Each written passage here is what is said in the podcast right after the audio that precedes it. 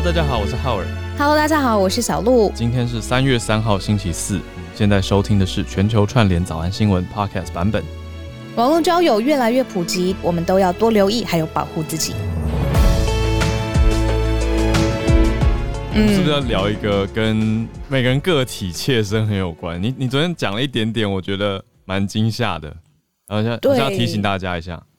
嗯，这个是我就呃，就是模糊化到底到底嗯就是真正发生的来龙去脉这样子。总而言之呢，我昨天听到了一个来自真的是真的日常生活朋友圈的消息，嗯就是呢，因为我们现在天气也到了。是还生不出，就是直接可以去网络上面交友的小孩啦。但是我的好好真的我们听众里面可能有人小孩已经、哦已经在网络交友了，哎是哦，对啊。对对对，嗯。我我的朋友真的是跟我从小一起长大的朋友，很多年。他有一个一直跟他很亲的侄女，嗯。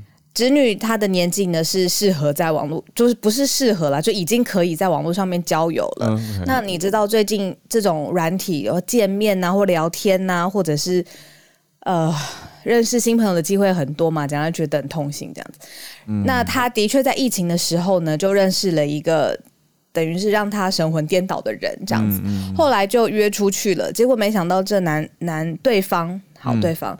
呃，在过约出去的过程当中呢，就呃不断的逼逼这位就是我朋友的侄女喝酒，嗯嗯，然后最后我朋友侄女可能酒量不是很好，嗯然后但是又有点逞强，又觉得哦我很好玩，或者是呃我很随性，或者我很配合，就是对方这样子。嗯嗯那结果很不幸，昨天我听到就是下最后的结局是嗯这位女生就是遭到性侵，然后花了一整天的时间。呃，在警察跟医院这样子来回的穿梭，这样，那我就我就哇，就是你知未，成年，脑脑炸这样，脑炸，嗯。然后又觉得这个是社会新闻或者是剧里面的事情，怎么就发生了？嗯嗯。然后昨天在跟大家朋友就在群组里面知道这件事情的时候，我就在想说，现在好像网络交友真的很很多层次，嗯，比如说，你知道网络上面诈骗是一回事情，嗯。然后骗感情，你骗不到见见不到这个人，然后最后一栋房子都买下去了，对，是一种，或者是见了面，你知道他有各种投资让你掏钱，或是这种，你知道真的是遭到了伤害这样子。嗯嗯所以，对啊，所以大家要保护自己嗯，嗯，就不管、不管性别，其实都要保护自己，因为现在有很多不同的，这种算诈骗不算，这个不是诈骗，而是危险啦，应该这样讲。就社会江湖本就危险，可是嗯我们如果有的时候要怎么说呢？就是当然是本于相信说彼此是彼此的互动，一定是以说，哎、对方应该是善意为前提来思考，可是还是要有一些防卫跟有退路的措施。我觉得不管男女都是这样子。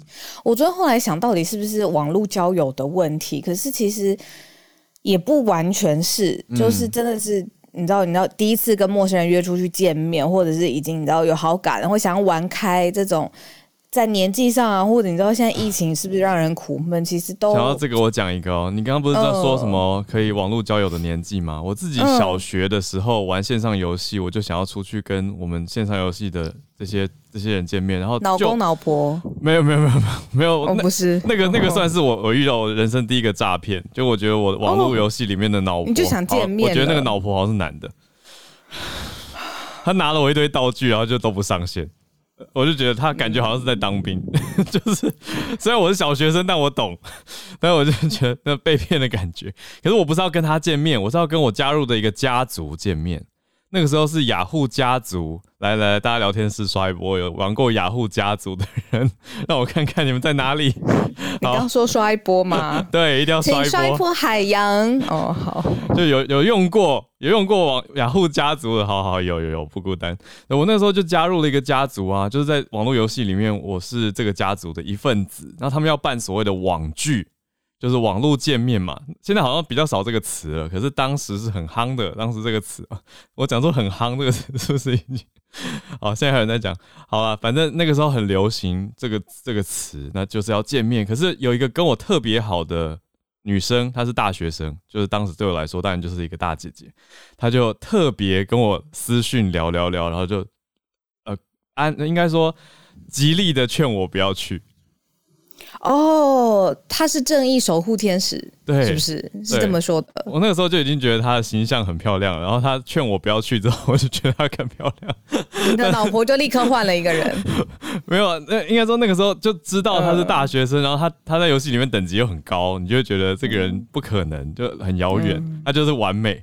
对，然后他又这么好，对，但总之当时我没去啦。现在回头想起来就觉得，嗯，其实对啊，其实他在保护我。那当时我自己也也明明也知道这样去可能又有点危险，就是这些人应该都是所谓的大人，或者是你看大学生的世界跟小学生世界差太多了。嗯，可是我心里还是对，还是会觉得说，哎，我想要去跟他们在一起，因为这些人我们好像很熟，因为整天在网络游戏上见面。嗯嗯嗯，这真的是人一个心理，就是你知道，天天讲话的人，你数位上面讲话不够，然后。真的就想出去见面嘛？那见面的时候，男生女生都一样，特别小心啦。对啊，对啊，所以就提醒大家，喝酒这种，对啊，也特别。对，因为会让自己比较行为能力变化，或变变弱嘛。那你的警觉性啊等等也都会受到影响。所以这个我觉得是特别特别特别要小心的。哎，有网友说，严格来说，你跟我也是网友哎，正解无误。你说对他们吗？可是我们是，我们是善良的，我们是，就是你跟我之间也算网友见面呐，就是算嘛。我跟你聊天室，对啊，我们不是，因为我们大部分的交流，等一下，等一下，等一下，不不一样，不一样，本来就认识的，但不叫做网剧，不是哦，懂懂懂懂。对，我们是真的彼此确认过身份，知道对方是谁，然后后来在网络上保持联络，不一样。因为刚讲那些人是不是一个男的，一直用一个变音器，每天在这里。那那科技也太高强，大家被骗的心甘情愿，没有 开玩笑。主要还是从这种轻松的话题里面，要给大家一些些讯息啦，提醒大家，不管什么年岁都要注意，有一些保护措施，而不是说一次的全部让自己失去安全性。那我们来整理一下国际上的大消息。第一则我觉得很大，也有许多听友都传给我，谢谢各位。就是联合国现在压倒性的通过要谴责俄罗斯，我觉得这是国际上整体呈现的一个国际态势。那当然有不同的意见，我们待会来整理一下。但联合国现在是已经确认压倒性的通过要来谴责俄罗斯了。第二则则是美国跟台湾之间的消息，大家知道我们这几天有在讲嘛？昨天有。前国防高层、国安高层的美方代表团来台，那今天、明天又会有美国代表团要来。那现在美国代表团呢，就跟台湾来谈合作，谈哪些合作？待会来跟大家提一下。再来第三则是拜登，他宣布说要提供免费的治疗新冠肺炎的药物，就是要处理 COVID，那用免费的方式来提供。大家的观感如何？会不会有效？我们来谈一谈。最后第四则则是全球第一个塑胶条约在联合国颁布了，应该对环境来说也是一个提升意识跟提升要求的一个好方向。那看看各国的反应如何？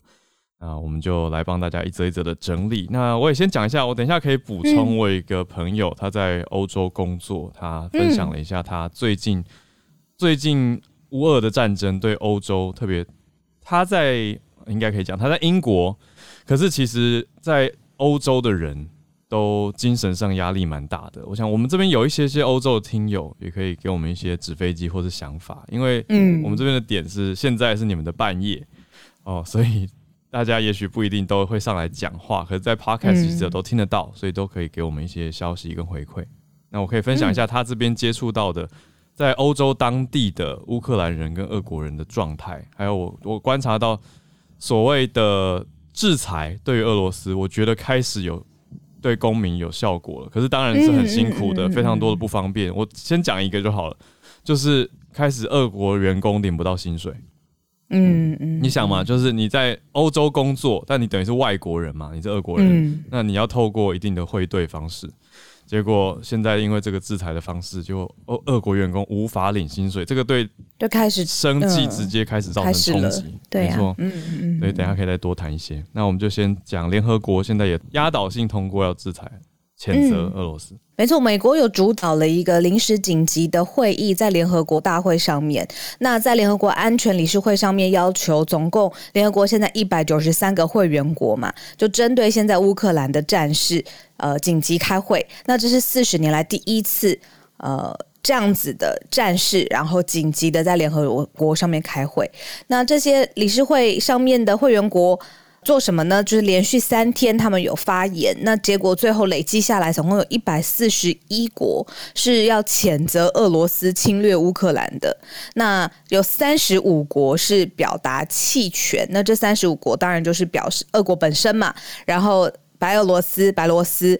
呃，北韩哦，可能很近哦，然后中国，那大家都一直在看中国的态度是什么？之前呢，中俄合作也是中方他提出来的一个很重要的方向目标，他在这个重要的表决当中，他就弃权了。嗯，好，那这是一回事嘛，就是说各个国家的这个方向啊，或者是表态啊。但是你知道，三天发言这件事情在联合国联大上面，嗯，同时战争是，你知道，你知道。这个导弹啊、炸药啊，还是继续摧毁这个呃建筑物啊、市区啊等等。那很多人也在这一次的战事当中，同时来回想说，好，我们当初设置联合国或者是在国际条约、国际联盟这样子概念的时候，是要避免战争的嘛。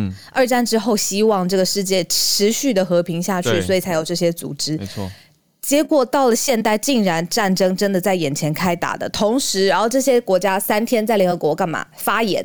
好，所以大家就在想说，好，那当代这些国际组织的意义到底是什么？这一次大家也重新更严格的在思考。对，那也跟大家讲一下现在乌俄的新战事的状态哦。现在乌克兰跟呃乌克兰代表团是确认要参加第二轮的俄乌会谈。那第一轮我们讲到说没有明确的结果嘛，那现在第二轮是在预备当中。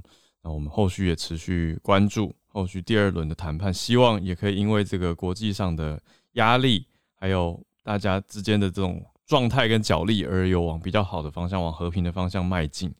因为看到蛮难过的是，现在俄军控制了赫尔松市，就是前一阵子、前几天好像看似是说乌克兰守了下来，但是现在俄国它又有持续扩张。那谈判是周四，其实也就是今天的时间会举行，因为大家知道乌俄的时间跟我们现在的时区还有往前几个小时嘛，所以再过几个小时就是周四了。那现在联合国方当然是很明白的要求俄方撤军。但我这边看到很难过的数字是，呃，两边的伤亡人数，当然各方公布的跟统计的不一样。我这边就先讲，俄国官方第一次公布了伤亡人数，公布到俄军有四百九十八死，还有一千五百九十七伤这样子的数字。那乌克兰方，乌克兰总统的军事顾问是说，他这边的估计，俄军从发动侵略以来有七千人阵亡了，所以两边的不一样哦。那俄国这边继续呃整理的话呢，俄国官方对外宣布，刚刚讲到这个数字四百九十八人阵亡，可是俄国的有一个叫做国际传真社 Interfax 嗯 News Agency，他是说。国俄国国防部有指称，嗯，他们俄国的统计，乌克兰这边有两千八百七十名军人跟民族主义者阵亡。对啊，嗯，那两边不管这个数字的大小，都是大家想不到。对，想我我想到的是这些人他们背后的家人亲友。对啊，就真的是一个很沉重的数字。所以实在是希望联合国这个谴责赶快开始有一些效果啦。我想和平才是我们一般大众心里面最希望可以回回到这个土地的事情，就觉得可以用谈的，那不要再打了，好不好？这是大家心里面真的想法。嗯，这句话讲的很很有力量。嗯，昨天在跟朋友聊天呢，他是随口无心讲的一句话啦，他就说啊，二零二还发生战争，好瞎哦。他这是一个很失望的，嗯，就是在讲，就是哇，怎么会现代，嗯，连这么感觉上各方面要进步啦，然后结果，对啊，用谈的为什么？大家都已经通讯这么发达，当然你说有什么国际上的角力这些等等等等，可是。我我心里面一直希望军武可不可以就是拿来当做一种你说恐怖平衡好了，而不是拿来真的使用的东西。那我们继续连接到第二题，因为国际上的事件还是都有联动的关系。美国的代表团跟台湾谈了哪些的合作？我们来整理一下。呃，其实是美国总统拜登，他就指派美国前参谋首长联席会的主席，一位叫穆伦的访问团，呃，率领访问团来到台湾了。那呃，就是已经完成这样子的访问，旋风级的，然后已经搭乘了美国专机离开了。那外交部就出来表示，就是说这个访问团在台湾访问的成果是很丰硕的哦。谈了什么呢？当然是跟。国安还有外交的关系很有关系，那就是台美之间怎么在安全上面互相合作。然后现在这个字啊，安全这两个字真的是划重点的关键字，这样子。嗯，对。那呃，我们知道美国其实，在国际事务上面，呃，最近可以说是。有一点忙吧，应该可以这么说不为过。而且是从阿富汗撤军之后，其实外界也在讲说，这个美国大国外交事务能力到底变得如何。但是在这个特别的时刻，他们专门派了访问团，就是美方专门派了访问团来到台湾。那这个在意义跟高度上面的解读上面，也是被正向肯定的啦。就是官方有出来回应，就是说，呃，在这个时候。呃，比如说有假讯息啊，或者是各式各样的影响的同时，嗯，哦，美方亲自派访问团来，来巩固合作，来巩固双方的关系，来巩固资讯的对齐，其实这也很重要。外交部有发布新闻稿，嗯，是是是，整理这些。我看到还有赖清德接见美国资深的代表团，那他们谈了什么，也有公布出来，是讲到一个台湾的观点跟台湾的希望。讲到台湾希望可以加入四方安全对话，来加入这个运作。那我们讲过嘛，这个 Quad，所以这四方安全对就是美日印泰。好，对，所以通常讲到这个四方安全对话，就是在讲维维呃维护印太的和平跟发展。那赖清德是提到说，副总统赖清德他说，希望未来台湾也可以加入共同的运作，来维持区域和平，做出贡献。那经济方面，希望可以签署。贸易协定，而且让台湾加入 CPTPP，协助台湾加入 CPT，因为美国其实也不在 CPTPP 里面。那主要是希望让台湾加入到这个体系，不要被排除在民主经济联盟这个词、民主经济联盟之外。那说不只是经济的合作，那也是现阶段为了要有区域和平稳定很重要的经济战略。那大家这次看了这一波战争，就更加知道为什么哎，经济的制裁或经济的战略也是很重要的。嗯嗯，像刚才浩尔说的这个四方啊、跨的啊，美日印澳这件事情，大家可以补充，不论是纸飞机或者是在社团上面，就是印度，我觉得它的。呃，立场啊，他可能也在双面，不要说押宝好了啦，就是可能他想走两条活路，因为包括这一次在呃联合国大会上面，他要不要表态谴责俄罗斯，他是投弃权的，他跟中国跟北韩是全部站站在一起的这样子，但他同时又在跨里面是一个很重要的呃四，你要四分之一嘛，而且对对对。对对对对，没错。所以他是不是想要走两条活路？他的外交上面的想法到底是什么？我们早上新闻其实很少讲到印度的外交嘛，对，大家可以补充给我们到社团啊，或纸飞机给我们，想学更多这样。没错，谢谢大家。在我们进到下一则之前，我想到刚刚说要跟大家讲，对，补充，对对对，就是在欧洲的情况，还有在欧洲观察到的俄国，呃，应该说俄国跟乌克兰人在这个地方到底受到哪些影响呢？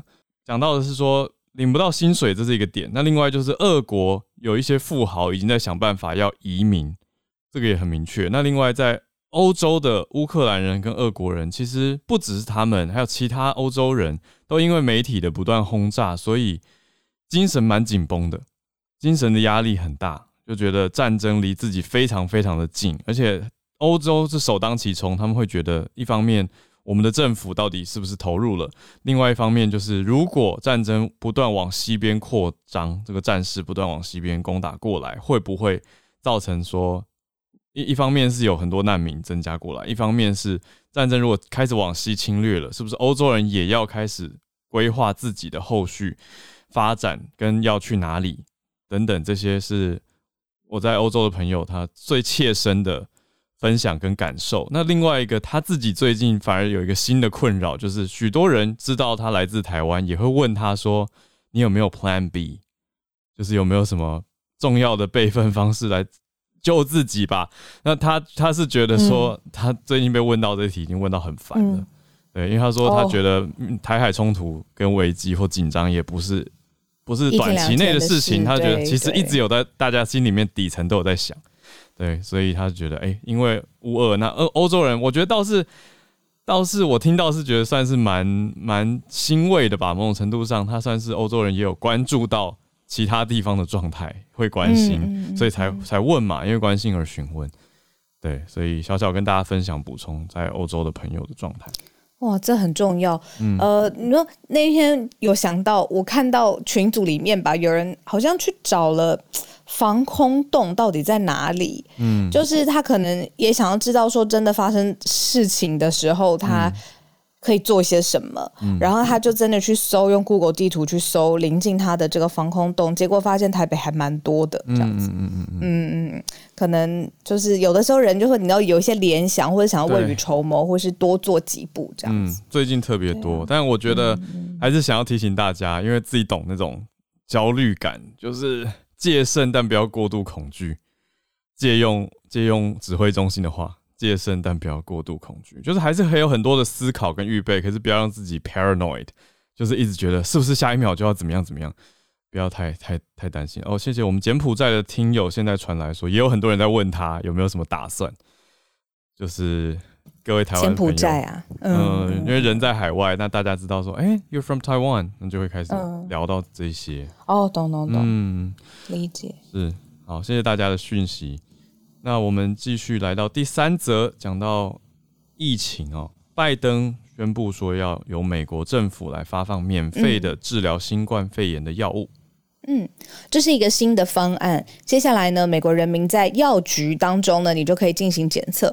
你知道美国其实这种 drug store 很多嘛，就是用药局，你知道超市里面呐，或者是你知道，就是平常呃，真的是店，你可以是卖药的这个药局，你就可以进行检测。那如果当下你检测发现，检测结果是阳性的，那你是立即可以取得一个免费的药物，当场就治疗的，对，所以他也不会是立即启动一个什么，赶快立刻怎么样，就是给你药，现在立刻给你药，这个是美国拜登的一个推动的新的方案，这个方案嗯叫做 test to treat，哦，对，没错，检测是为了要赶快治疗，所以合理，而且哇，这个主旨句对，呃，很清晰这样子。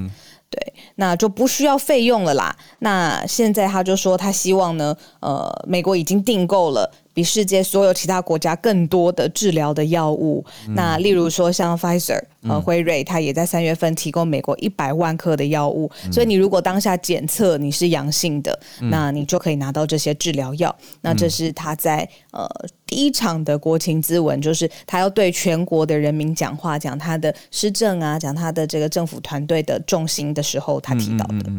没错，那这个药物当然会持续购买，到四月也会再更加增加哈。那根据美国总统应该说官方对外宣布的数字，他们的认知是辉瑞的药物可以降低住院率达到百分之九十。那现在就以这个 test to treat 为主要的新的措施，那是已经在推动的一个新方案，所以是在这个国情咨文当中提到的啊。这算是美国公共卫生方面的重大措施，那希望也可以有效的去减少住院率，这个是现在大家看中的重点啊，因为阳性率各个地方很高，那有没有办法去减少住院率呢？就是从我们早安新闻一直有在追的慢新闻，说治疗的药物开始谈起，那现在要直接在美国大规模的应用了，所以你只要去 test positive 就可以得到 treatment。好，我们就来到最后一则。嗯，在讲环境保护的。好，这个塑胶的条约，竟然有听友在聊天室讲很可爱，他说以为这个条约是塑嘎，不是，这个意思是说禁止塑胶，所以是限塑的条约，不是说这个条约无效，是联合国所颁布的。一个哦，这个梗是只有台湾人才有的。对，我说，我说真的，我第一次看到的时候，我也觉得就是会直接联联想到是在说什么东西是塑胶吗？是一个酸言酸语吗？这样子，结果不是，是真的针对塑胶的条约这样。对对对，所以刚刚讲的塑胶是台语讲的塑胶嘛？好，那会有人讲塑胶，对不对？现在说各种读音大全。好，呃，塑料。他们讲塑料，就是不同地方的习惯。我说他们是跟台湾习惯读音不太一样的地方，蛮多的。我哎，这个小小补充，就其实不是只是两岸差异，很多地方都有不同的读音哦，所以也不要只是放大成两岸。那我们现在来讲这一则消息，是联合国迈出了第一步，要来催生全球第一个关于塑胶的条约。它写 Beat Blast 呃 Plastic Pollution，就是要打击塑胶的污染。那这个全球的条约要解决塑胶垃圾的状态，是在肯亚的首都奈若奈洛比所召开的联合国环境大会里面通过了一个决议，是由政府之间的委员会来谈判，希望在二零二四年。也就是两年之内呢，要敲定一项有法律约束力的协议。这个 legally binding 是一个很重要的事情哦，是法律约束力哦，不是只是大家的一个共识或者宣言而已，而是真的要用法规来影响了。所以对大家的影响是更直接、更密切的，就是对各国的企业也好、政府单位也好，就是所有的 KPI 都会全面改变。所以这个规定是说，希望在两年内完成，因为估计到二零四零年进入海洋的塑胶垃圾已经会增加三倍了。那各国政府现在也要来处理这一件塑胶污染的影响。嗯，以上呢就是四则我们跟大家一起分享的新闻。那现在时间是大家的，欢迎大家举手，然后改一下你的 bio。看到华联叶老师今天有一个很有趣的题目：丝丝有两种，暴龙有三种。我其实一直很好奇。我们听一下不一样这个生物方面的研究，因为恐龙真的很难研究，离我们这么久远了。那叶老师现在注意到有什么样新的消息？过去其实所有的暴龙哈都被那个就是都被给了一个学名叫做 Tyrannosaurus Rex。嗯，对，大家都讲 T Rex，因为那个前面的字很长。对对，就是简称就是 T Rex。那最近有一位科学家，他就是研究了三十七个，目前发现就是目前发现，而且他能够研究的三十七个 T Rex。嗯，那主要是观察就是这些 T Rex 它的大腿骨的那个呃直那个什么这个周长跟长度的比。嗯，然后他认为说呢，暴龙应该被分为三种。呃，其中有一种还是维持原来的这个 T Rex 的名称，那这个是就是啊这一种是属于就是骨架比较大的，嗯，哎，骨架比较大的。然后另外呢，还有一种是骨架比较细长的，嗯，那被称为所谓的 T Regina，就是如果翻成那个中文的话，大概就是说这个所谓的呃女王暴龙，但是不见得一定是母的。啊哈。为什么？对，因为 Regina 就是女王的意思，英文对，就是女王的意思。哦，对，嗯，然后还有，然后还有一种是，就是第三种是那个在演化上最早出现的，被称为所谓的 T Imperator，就是所谓的这个呃这个帝王暴龙。嗯，大概翻成最强的意思吗？哎，还是没有，只是名字。我觉得只是名字啦，因为它没有听起来，我觉得还是那个学名维持是 T Rex 的那一种，大概是可能是最强的，因为是骨架最大的。嗯嗯嗯，哎，是骨架最大的。那当然就是说，因为它只有根据它那个手上能够发现的三十七种，就是三，而且这三十七种还不是每一种都有大腿骨，因为。那个化石哦，就像达尔文说的，他说化石只是演化的断简残篇，就是你要能够找到，才有办法分析。嗯，那那个，所以就是说，这三十七个里面，也不是每一个都有大腿骨，所以有些科学家也并不同意他们的看，也并不同意这个这这一组团队的看法。他们认为说，这个就是。呃，就是说，当然从那个化石上面看起来，好像真的有一些差异。嗯，但是问题是说，这个收集到的样本以及这个差异呢，是不是大到足以让他们被分成三类？他们其实是。那个有些那个科学家是存疑的，嗯嗯，就觉得他他们是批评者是觉得证据不够是吗？说只看这次的化石哦，对，就是因为只有三十七个嘛，而且就是说它主要是根据这个大腿骨的这个这个就是周长跟那个就是那个那个要叫什么，就是大腿骨粗的程度啦。OK。对，跟它的长度的比，嗯嗯，当然就是说这个可以作为一些那个分类上面的依据，但是因为样本数不够多，嗯，所以就是其他的科学家其实不见得同意他们的看法。哦，不过当然就是说应该也是有一些人同意他的看法，所以他们的这个呃说法就是说已经被发表在期刊上面。嗯，理解。对，那。对，那但是就是说，其实是蛮有意思的，嗯，对，想说跟大家分享一下，我觉得很有意思，谢谢老师。因为其实我也知道很多小朋友非常喜欢恐龙，因为教英文的时候接触到他们，他们恐龙的名字背的都比老师还要熟，很强。所以小朋友听到这个应该是觉得哎很有趣啊，还有三种暴龙。那但是老师也讲的很详细，就是有不同的意见跟看法。那科学研究是持续进展当中，所以我觉得考古真的不容易啊。谢谢老师带来这个消息。你知道谁最喜欢恐龙吗？谢谢老师。那个《Friends》里面的 Ross，他本来就很有趣啊。他本身是一个古生物学家嘛，然后呢，哎，对，古生，然后他就是从小到大，他就是玩恐龙长大的。然后他到大了之后，他。成人之后还是难以对恐龙忘怀，嗯，对，尤其对恐龙生的蛋呐，有没有在历史博物馆里面会看到的恐龙的介绍啊等等。然后每次我看到我就觉得好可爱哦。对啊，嗯，这样害我好想看 Friends，大家就来看个。好，谢谢。那我们继续连线到汉朝老师。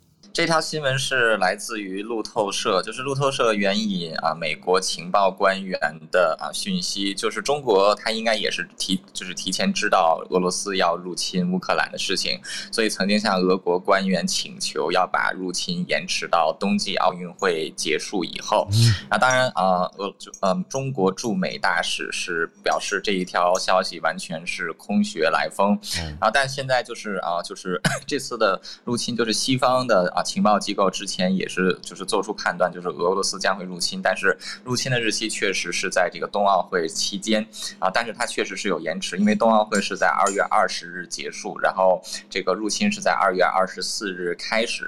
啊，但是就是有一个很矛盾的地方，就是如果说中国它早知道入侵的话，它应可能它应该撤侨的速度会比较快，但它其实是延续到前几天，就是战争都已经爆发几天，它才从乌克兰开始组织撤侨。啊。所以就是有有有一点前后不一致啊。另外就是，虽然现在冬季奥运会已经结束，但是 Paralympics 对我刚才想残奥残障奥运对残奥会嗯对残奥会其实要到三月，就是三月它三月一号它才开幕，好像一直要举行到三月十四号，就两个星期嗯啊，所以它其实也算是奥运会的一部分对啊。但是我不知道就是有多少人会因此指责中国人歧视残疾人嗯就是这样谢谢谢谢汉超老师。嗯，有指出这个消息来源跟实际状况的一些矛盾点，那大家就可以再参照一下路透社的这个报道。谢谢。那我们再继续连线到芭比。这一则新闻它是关于就是英国紧急授权农民使用一种欧盟禁几乎是完全禁用的杀虫剂。然后呃，环境食品跟乡村事务部的发言人他们说明说，他们是经过仔细的，就是有科学基础的评估，然后仔细的风险就是评估之下才给予像这样子。叫做新烟碱类农药的使用授权，嗯，那他们也会有严格的使用限制。但是环保跟野生动物保护团体有很大的反弹跟批评，是因为新烟碱类农药它是一种结构类似于尼古丁烟碱的神经活性吸那个杀虫剂，嗯，它喷洒之后在环境当中它可以很稳定的存在，就是说它很难被分解下降，而且它不只存在于就是食用植物的表面，它是会透过植物吸收之后扩散到根茎，还有所有的组织。所以它算是一种系统性的杀虫剂，就是它会因为食物链扩散到其他的生物身上这样子。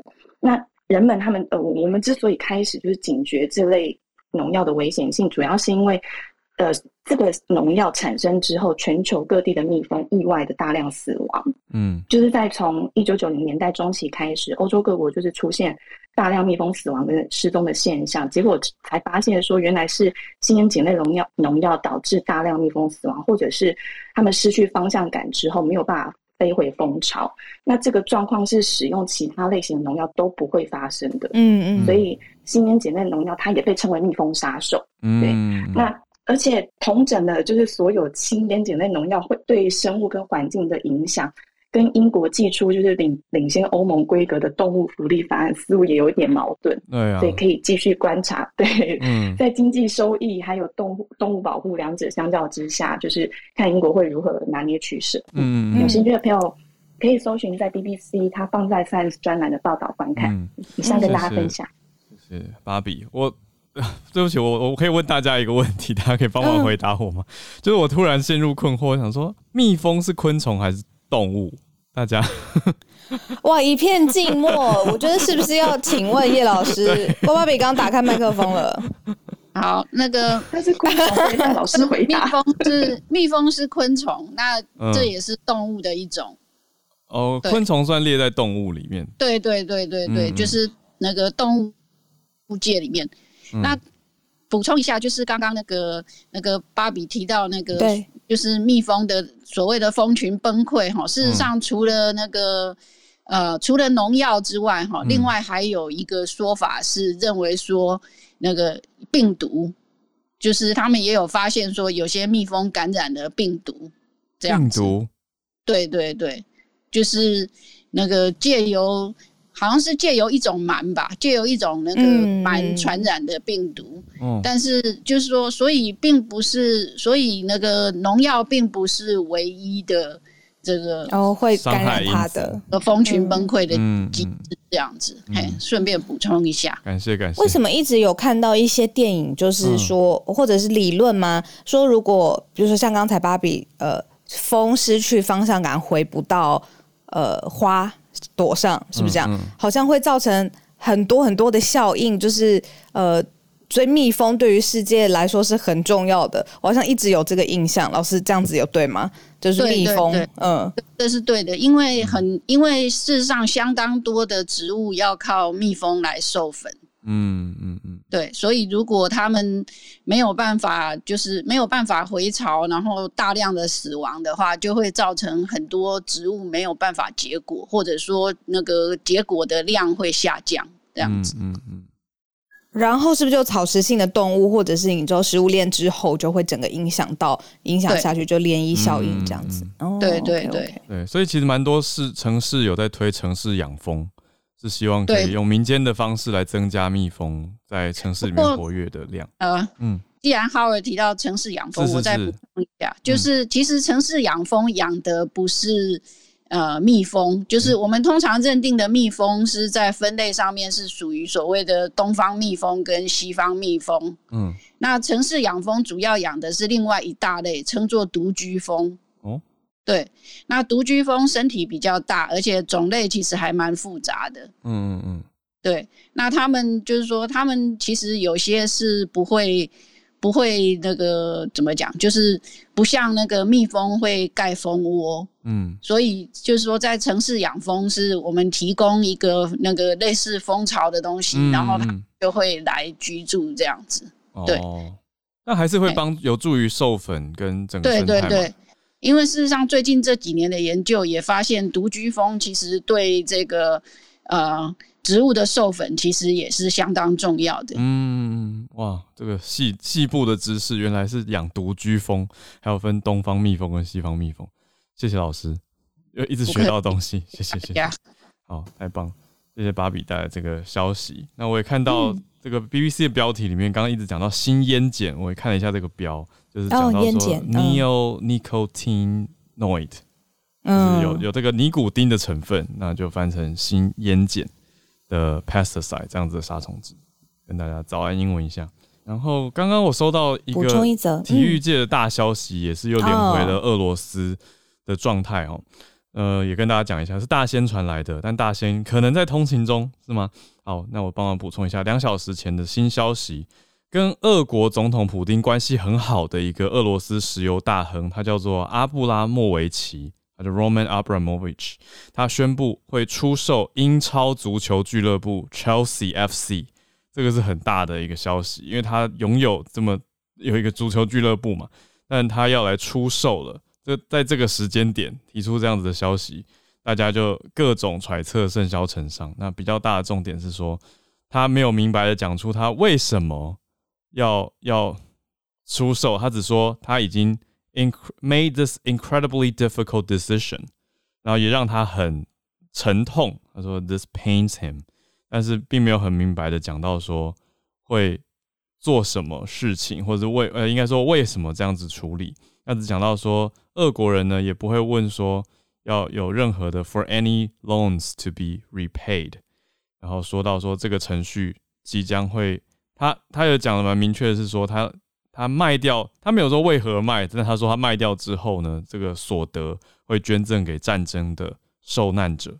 他说会捐赠给 war victims，所以他就提到这件事情。那把这个 Chelsea，所以有在关注足球的应该都知道这是一个非常重大的事件跟消息，也跟大家补充一下。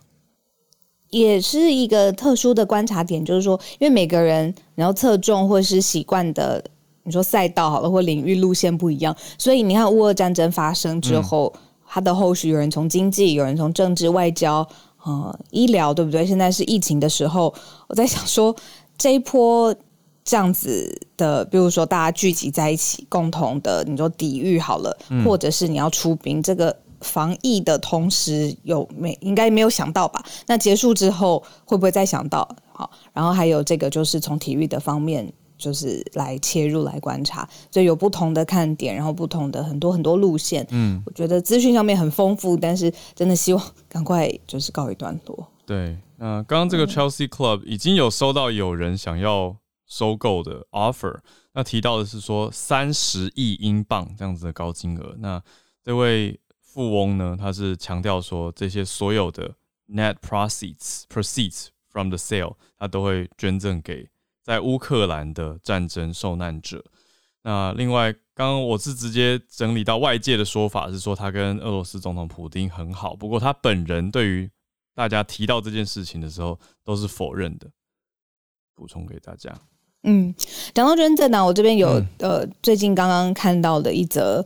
呃，跟虚拟货币有关的消息，昨天其实月光河也有分享类似，就是乌克兰本身这个国家呢，它已经 ICO 了，在昨天的时候，它这个国家本身就发成了一个币，然后让大家可以为了支持或相信。呃，乌克兰这个意义，然后去买这个币，就是我们之前说，呃，发项目就是 ICO 嘛，就是他可能会有他想做的一件事情，然后或者是一个一个一个使命感。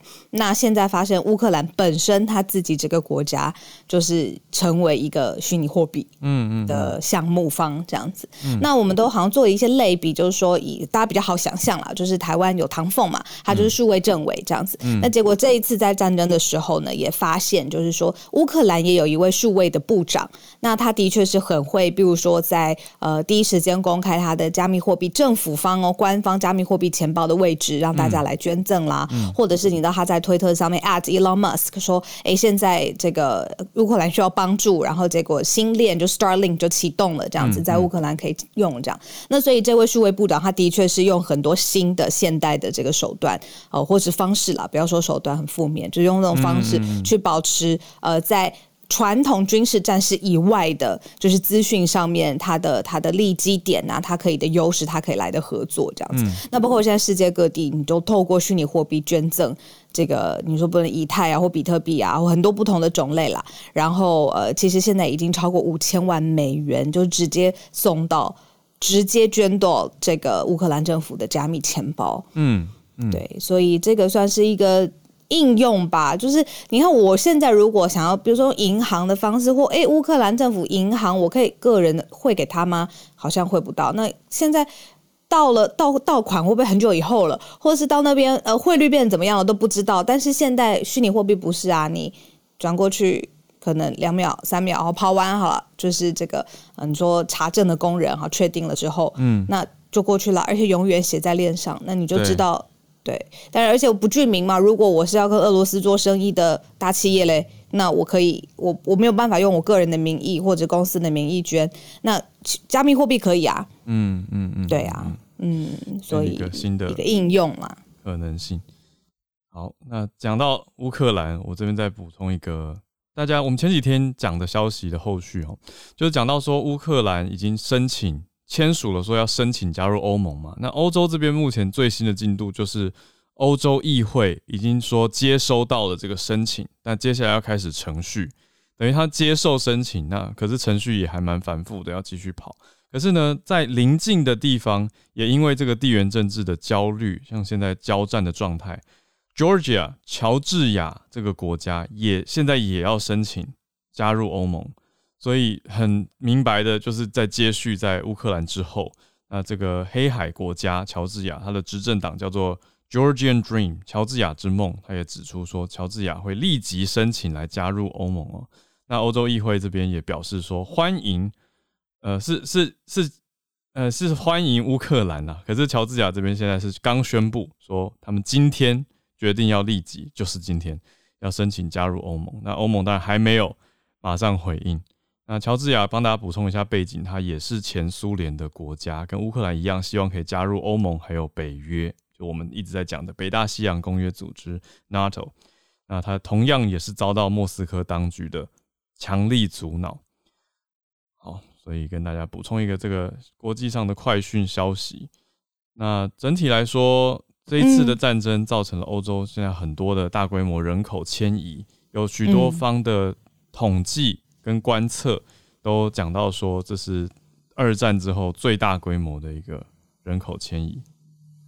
对，然后呃，在欧洲各方面，比如说呃，国家之间的互助啊，到底应该助到什么样的程度？是口头上面呢，说我跟你会站在一起，还是这种真的重要的战事发生的时候，我不仅给你物资上面的支援嘛，然后我甚至也愿意呃。动用我自己国家的呃军事力量来保护你，嗯，那这个也就是造成很多反思啦。因为我看到一个很特别的现象，就是啊，一开始他可能远想要远远观察，或者是你还记得吗？我们报道过说有一些国家资助就是资助头盔，嗯，但是呢，他这一阵子看到乌克兰的人民，他非常奋力的在保卫自己家国的时候，嗯，结果可能战事几天，比如两三天以后。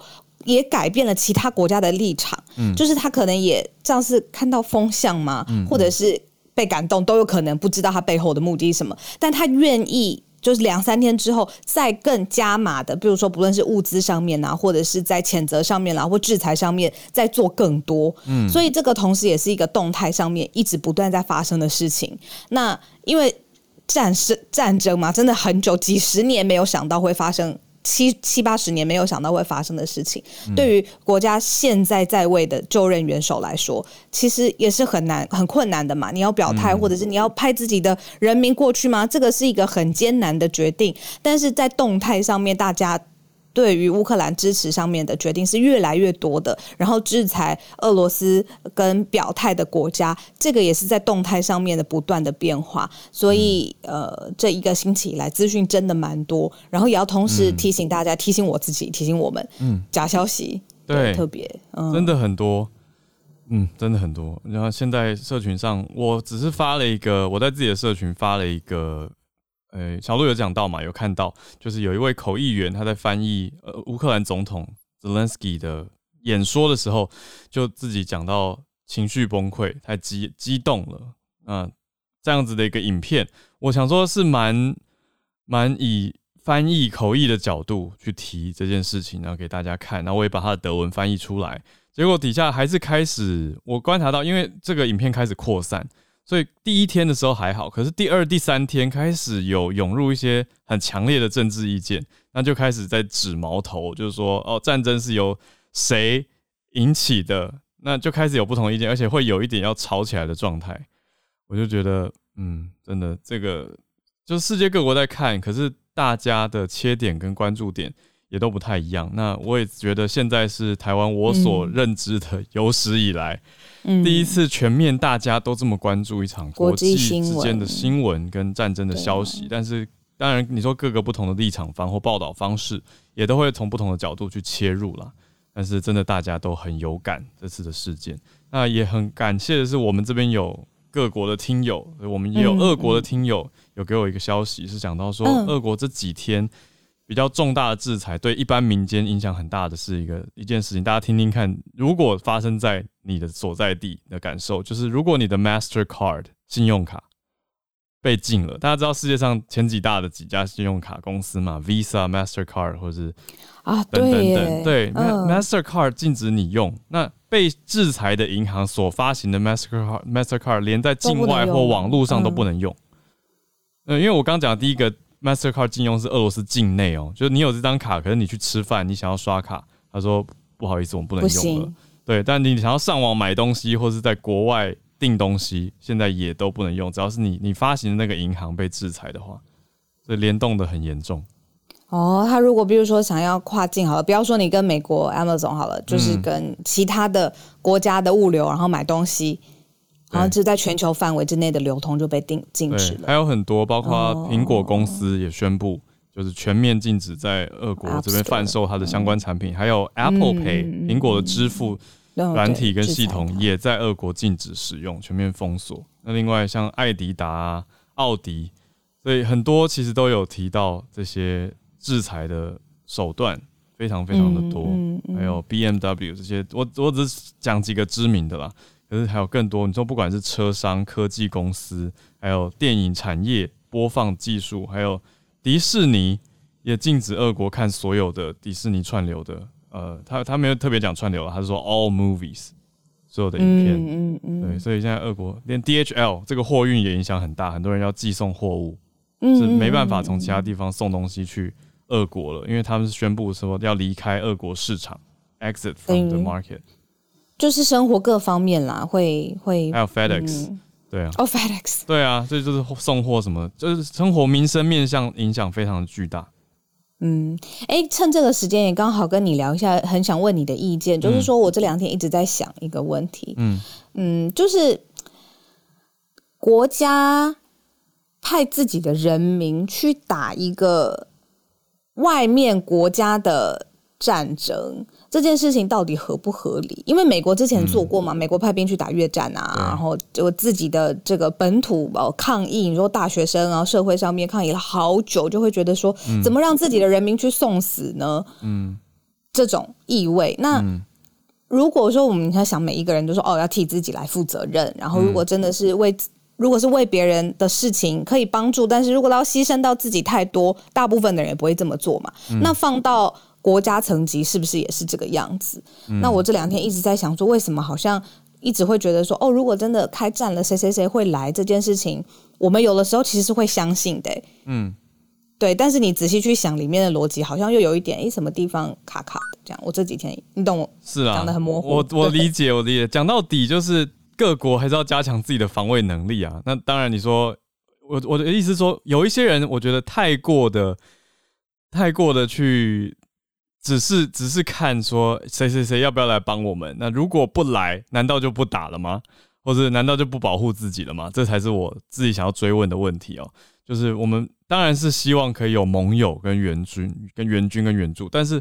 最终到底本来就是要加强自己的实力，这个是我们在早安新闻一直跟大家在聊的事情嘛，一直在谈。其实大家都心里有这个意识，所以，嗯，到底这个合不合理这件事情，好像已经不是重点了，因为有有先例可循，而且对，不管合不合理，好像都可能会发生。都要保护自己，对对，都要保护自己。但是我是说，意思说，比如说美国会不会派兵，或者欧洲要不要派兵？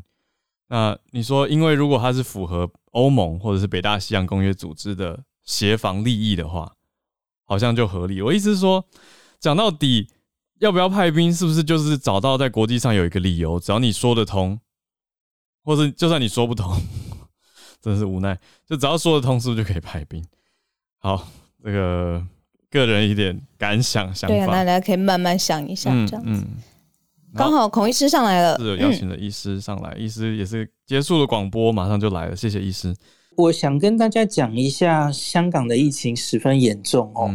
那个昨天是单日破五万五，大家想一下，我们开始关心香港疫情的时候，那时候单日哈六千、七千，然后后来上万。大家在关心乌克兰的时候，它上万哦。嗯。那昨前天破三万二，昨天破五万五，嗯，而且每天大概都破一百个死亡，嗯，这有点令人担心。全部这一波呃疫情以来，那个香港已经大概接近三十万例确诊了哦。嗯。前两年香港也不过累积一万多例确诊。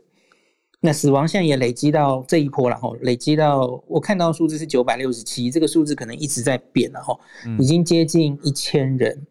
那所以现在初算这个致死率啊哈，二十几万分之九百六十七，大概是千分之四啊。嗯，千分之四还说还好是还好了哦，可是大家记不记得我之前跟大家算日本的致死率哦？日本致死率我最早从这一波欧米孔疫情开始算，大概是万分之五。嗯，所以还是差了十倍左右。那你知道死亡是延迟指标，你随着时间过去，哦哦，有有老人家嗯病故，那个数字会越来越高。像上礼拜我再算一次，日本死亡率应该已经到了万分之十，就是千分之一的意思了。嗯，它会慢慢往上。所以现在香港指数型上升，其实过年以来嘛，吼，可是现在只这个致死率已经压拉到千分之四，我觉得不是好现象。嗯，因为你等于是最后走完病程之后哦，嗯，再往上搞不好会到百分之一哦，嗯，哦可能会到百分之一的致死率，这个在全世界这一波欧米孔疫情看起来死亡率、致死率是高的，嗯，那为什么会高？很明显，大家都知道原因就是香港的老人家的疫苗实在打的太不好了哈，嗯嗯，那像是他们现在这一波因为疫情，所以已经是。有比较加速施打了，有疫情大家才愿意打疫苗嘛，吼，嗯，那 没办法，人之常情啊。那可是我我刚刚早上去查了目前香港的覆盖率哦，嗯，八十岁以上哦重中之重的这一群人，嗯，他的至少打一剂现在才四十九，还没到五成哦，嗯，所以有一半的八十岁以上老人家，香港是一剂疫苗都没有打的状况下，嗯，那两剂三十。这些都还是这一阵疫情以来，大家努力开始愿意打，还只有四十九跟三十 percent。嗯，那第三季就更可怜了，因为香港的八十岁以上那个第一季、第二季根本就没打那么多，所以符合第三季这个人就更少哦。嗯，那第三季我看我没有算比例啦，可是应该是很惨的一个比例哈。嗯那所以蛮担心的哦。那像香港大学，其实香港大学那个学术是非常。因为英国系统嘛，吼，他们其实有很多专门的新冠专家哦。嗯，那香港大学做了一个欧米孔这一波，这一波香港是 BA two 哦，欧米孔的妹妹哦，传染力比较强。嗯，他做了一个模型，他预估这一周大概会到这个流行的尖端，每天可能会到十八万人确诊。嗯，昨天已经五万了嘛，吼。嗯，那他说。大概这波，然后就开始慢慢趋缓了吼。嗯，那可能会要烧到至少到四月底以后才会比较缓和吼，数字比较降到一定的低点。嗯，那他们去估，就是带入各种的参数，就是呃，现在疫苗的覆盖率啊等等的吼。嗯，保护力预估一下，他们预估这一波疫情到四月底为止，可能会总共有四千六百四十五个人去世。嗯嗯，现在是接近一千嘛，吼，嗯，那他们预估三月中左右应该会到每天单日确诊的高点，大概是一百五十六人左右，嗯，那在这一波四月底以后的疫情呢，可能全部香港大家知道七百五十万人左右嘛，吼，嗯，他们预估可能会有四百三十万的港人，就是大概五十八 percent 的人口都得过 omicron，现在他们台面上确诊是接近。三十万嘛，可是你知道一定有很多人是没有检测出来或是无症状哦。嗯，他们预估现在这个时点，香港大概已经有一百七十万人确诊。嗯嗯嗯。那所以这是香港大学的模型，他们用的模型应该跟英国很像哦。那个他们这种工位的 modeling 都是非常非常的专业的哦。嗯。所以这个数字给大家参考一下。那这个模型的前提，他还是给大家一点希望哦。他说是在几个前提之下。第一个是医疗系统持续现在比较紧绷，甚至有一些崩坏的情形，哈，嗯，没有很好的疏解的话，因为有一些一定是因为医医疗崩坏可能会让死亡增加嘛，哈，嗯，第二个是没有办法取得广泛的口服药的话，嗯，香港到目前还没有拿到辉瑞跟莫沙东的这这两种口服药哦，嗯，蛮蛮可惜的，嗯，那第三个就是老人的覆盖率，疫苗覆盖率。假如没有办法很有效的在短期之内增加的话，嗯，那最后面临的结果就是四月底香港这一波疫情会死接近五千人，嗯，所以以上这三点是还可以改善的。假如能有所改善的话，大概就可以避免死到这么多人。嗯，那给给大家做参考。我觉得回到台湾也是，我我觉得台湾要居安思危啊。嗯嗯，就是 B A two 其实已经进来台湾了，在像这个。呃，高雄港的那一株其实就是 B A two 哦，嗯，传染力比较高的哦，嗯，我我觉得我们不能一直觉得我们努力的把它挡下来这件事是理所当然的哦，嗯，这病毒是不会 不会休息的哦，嗯，它它忽然某一个事件传进一个不该传的地方，我们意调输了，没有办法把它框住哦，更何况台湾现在是会往开放的方向走嘛，哦。你当然还是有可能遇到指数型上升。嗯，全世界这一波 Omicron 的疫情，有哪个国家挡住了 Omicron 社区的指数型上升？嗯，很抱歉，只有海峡两岸的这两个国家，嗯，中国跟台湾，嗯，没有别人挡住哦。嗯，所以为什么你可以？我我觉得我们挡住，其实我觉得是心怀感激，然后，可是你不能把它视为理所当然。我们一定要往这个方向。准备，嗯，那阿中最近多次访问，也是一直说我们台湾一定也只是往开放的方向走了哈，所以我觉得就是身边的老人家哈，不要跟香港的老人家一样哦，嗯，就是这一年来其实都守得很好，所以就觉得没有施打疫苗的必要，可是真的要用到的时候才哇，好后悔，我我为什么不去不让我老爸去打疫苗？吼，嗯，的，我觉得希望大家要。居安思危是啊，大家也很纠结吧？就是对于家里有长者的人，就是会要两个风险，两边风险在评估，就是打疫苗的风险跟不打疫苗的风险，都都在想。谢谢医师这个提醒，让大家多多去思考跟关注消息。那我补充一下，刚刚讲到的美国这边提供的口服药物辉瑞是说三月会给美国一百万剂，那四月会给两百万剂，但是。最大的重点，医师刚讲到很贵这件事情呢，拜登是说他会再跟国会要更多的经费，来让疫苗都免费，检测都免费，口罩也免费，还有治疗也免费，但是没有公布详细的数字，就说会赶快跟国会启动这个在更多经费要求的程序。好，那以上就是我们今天的串联，那也跟大家宣布，明天比较特别，明天我们要播放很有意思的开脑洞的专题。就是脑神经，我们邀请到脑神经科学的专家谢伯让博士，明天会来跟大家一起来探讨一些很有趣的，我们要怎么样避免在这个资讯错乱或资讯很多的，嗯的这个时代，要怎么样注意，然后我们的大脑会不会骗我们自己呢？嗯，说我怎么训练大脑？对，小鹿问了很多。很开脑洞的问题，我觉得很赞，就大家一定要来听。明天我很喜欢啦，跟谢布朗博士。对对对，所以明天播放专题哦，让大家知道一下。所以明天就没有全球串联了，大家明天也要自己注意，八点半要记得出门。好，那我们就明天继续跟大家用。串联播放的方式会在，我会开房间来播给大家一起听，跟大家一起在。那这一次我们有了聊天室，所以也可以一边听一边跟大家聊聊你听的感受跟想法。哎，对，可以一起聊。没错没错。对，明天早上还是会见，不过我们就不连不 live 连线了，还是会跟大家在一起。那我们祝大家有一个愉快的礼拜四，嗯，希望和平早日降临。谢谢大家，那我们明天见。